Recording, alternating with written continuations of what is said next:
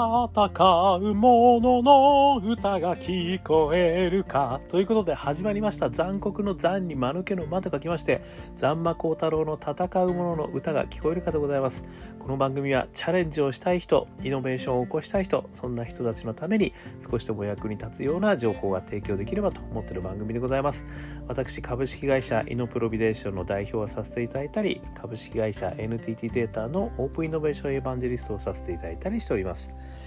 さてさて、本日のお題ですけれども、オープンイノベーション疲れに効くツボ63ということですね。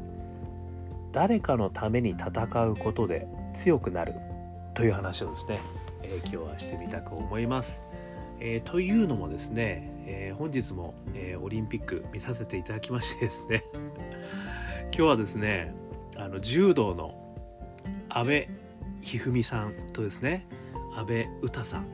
がですねダブル金メダルですね。この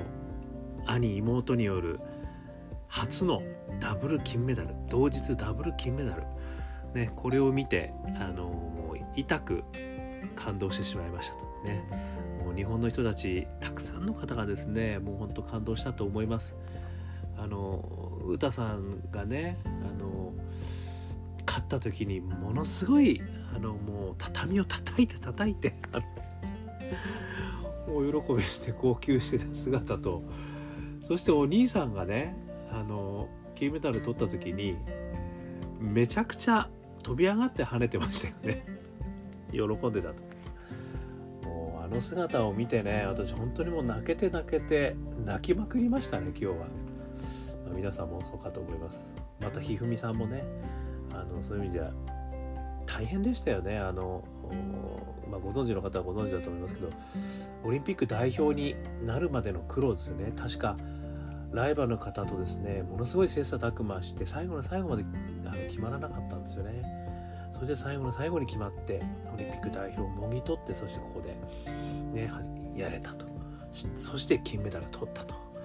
ということでですねもう本当にあの感動の連続だったわけでございます。であのまあ詩さんはね、え、最後のインタビューでね、え、人生を東京オリンピックにかけてたと言ってましたね。まあいろいろねごたごたありましたけどやっぱりアスリートの皆さんは本当にこれにかけててねでここでそういった舞台があって本当に良かったなと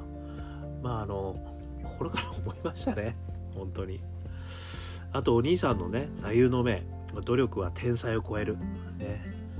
これあの前もですね確か松山さんのあのゴルフの松山さんの時にもですねこの言葉についてですねあのお話をさせていただきました。まあこのこの言葉でもですねもう本当にあの深い言葉であるんですけども。まあ今回はですねその話よりもですねこのお二人であの支え合いながらですね優勝をもぎ取ったというこの姿を見てですね実はあの西田文雄さんという方のですねあのナンバーワン理論という本私のすごくあの好きな本ですけれどもこちらの方にあるですねあのサポートイマージュナリーっていう言葉をですね思い出したんですよね。あのこの西田文雄さんという方はですねあのブレイントレーニングのですね、あのまあ、日本の第一人者というふうに言われてるらしいんですけれども今回ねソフトボールすごい活躍してるじゃないですか。あのソフトボールのご指導されたりあの桑田、えー、圭介さんじゃなくてあの桑田真澄さんのねあのご指導されたりみたいなことですね。あのプラスのイメージですね。人間の脳脳の研究をされてるみたいなんですけど脳がですねやっぱプラス思考プラスイメージプラス感情になると信じられないほどの力を発揮すると。でそのプラスにするための手法をですねさまざ、まな角度からですねあのこの本ではいろいろ教えていただいていると。こういう本なんですけどもその中にですねこのサポートイマージュナリーっていう考え方があるんですよね。でこの考え方何かというとですねあの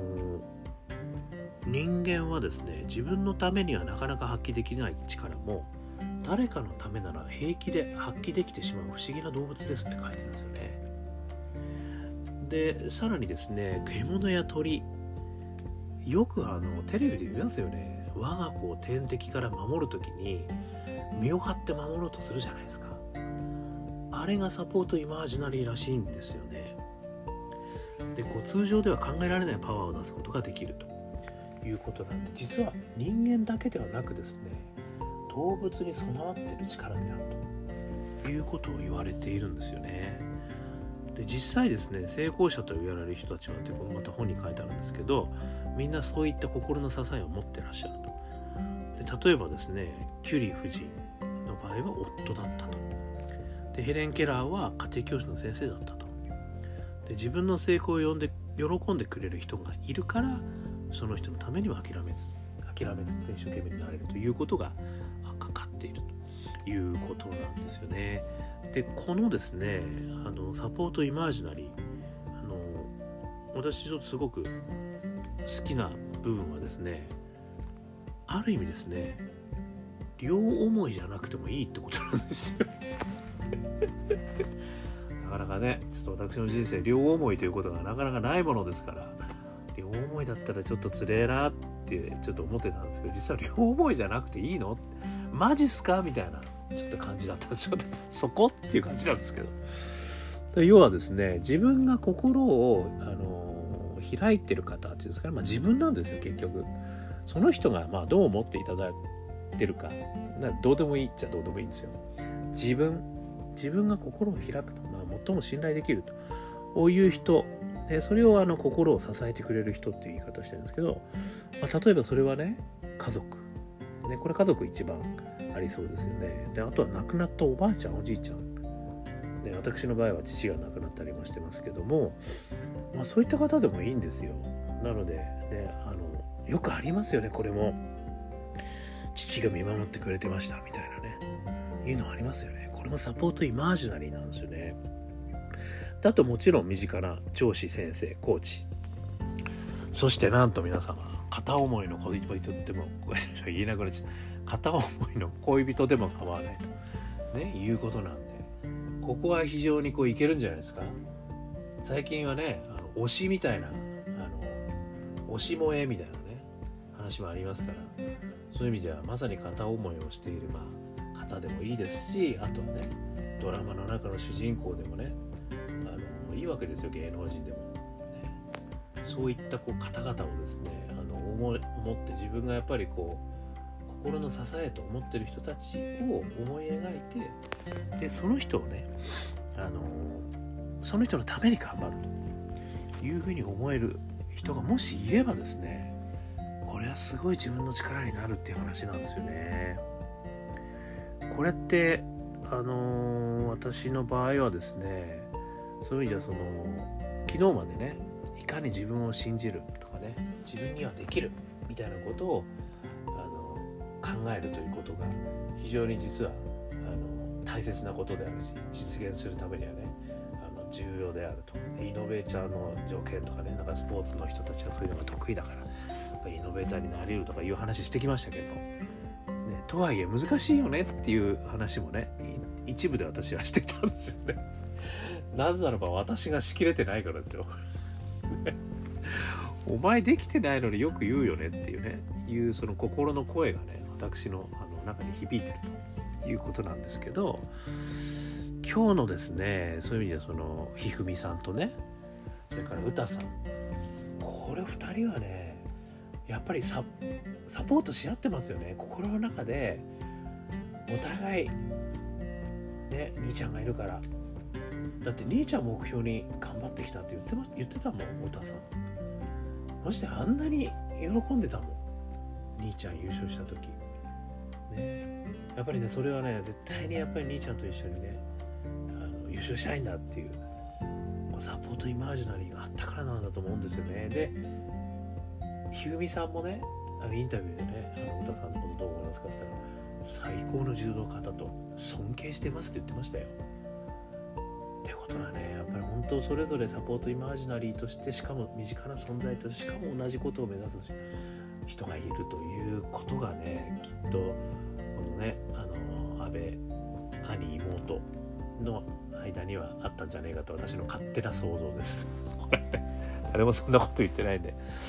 でもですよねそういう事例が今まさにここにあるわけですからやっぱりサポートイマージナリーをですねあのこの持つと、えー、いうことがですね非常にあの実はねこう何かを実現する、まあ、もしくはこの西田さんが言われているような非常にこう積極的な脳にしていくっていうんですかね。そういうことにはですねものすごくあの重要なんじゃないかというふうに思っている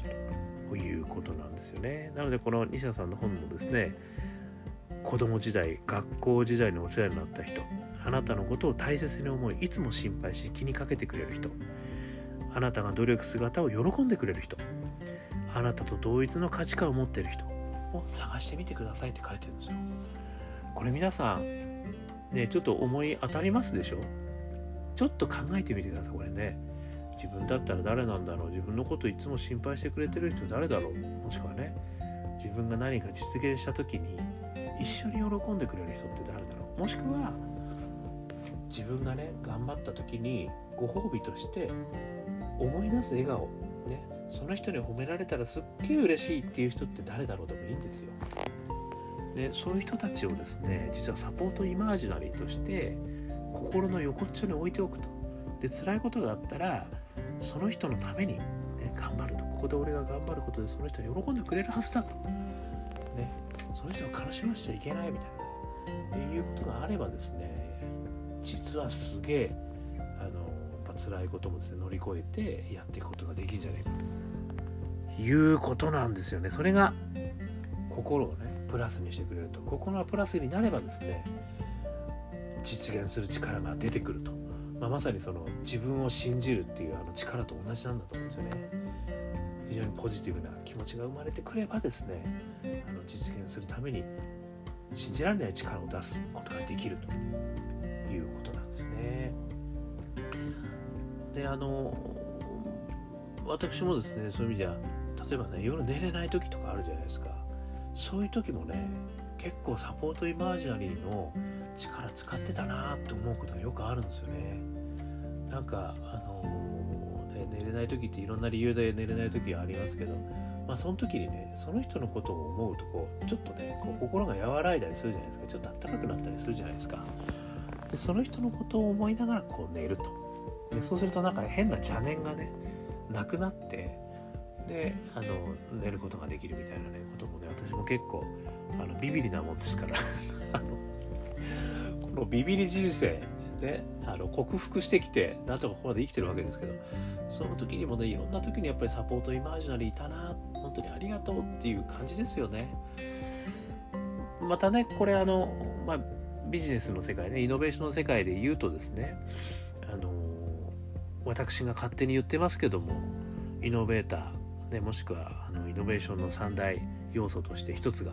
パッション。それから二つ目が仲間。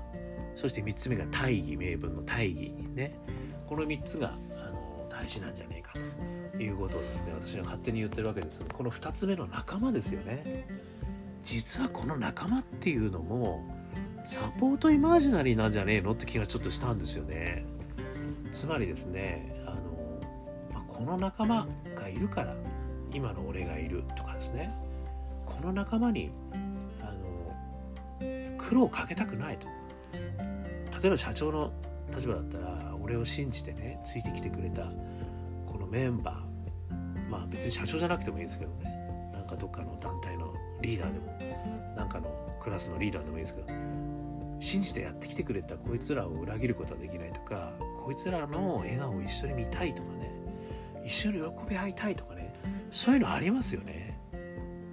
あのラグビーとかもねラグビーなんか強い感じがしますね。 one for all, all for one みたいな。まあなんかですねやっぱりそういったサポートイマージナリーっていうことがあるっていうことをねこれ知るだけでもですねあのやっぱりこう辛いことね人生の中でたくさんありますしあとはイノベーションを起こそうとかね新しいことをやろうっていう時には絶対に失敗もするし絶対に辛い壁がねこう襲いかかってくるじゃないですか。そんな時にねこのサポートイマージナリーって言葉はですねちょっと思い出していただいたらいいんじゃないかと思うんですよね。まあ自分のことをねあの思ってる人もしくは自分が何かやった時に喜んでくれるような人、ね、そういう人を思い出してやったらいいんじゃないかなということをですねいや今日のあの安倍一二三さんと安倍詩さんねあのもうダブル金メダルを見てね感動したとともにですねうわそうかとね自分を信じるっていうのはあるけどもでもサポートイマジナリーっていう人がいる。もしくはねそういう人を作る。もしくはそういう人を思うだけでもいいと思うんですけどそれだけでもすげえ力出んじゃねえかなと、ね、すげえ力出てたなということですね。非常によく分かったということでこんなお話をさせていただきました。ということですね。あのご参考とさせていただいたのはですねナンバーワン理論、えー、西田文夫様ね文夫さんというあの方の著書ということです。パンローリング株式会社出版。2014年4月1日発売っていうことになってますのでもしよろしければですねこのナンバーワン理論こちらの方ですねあの非常にあのポジティブな気持ちになる方法がですね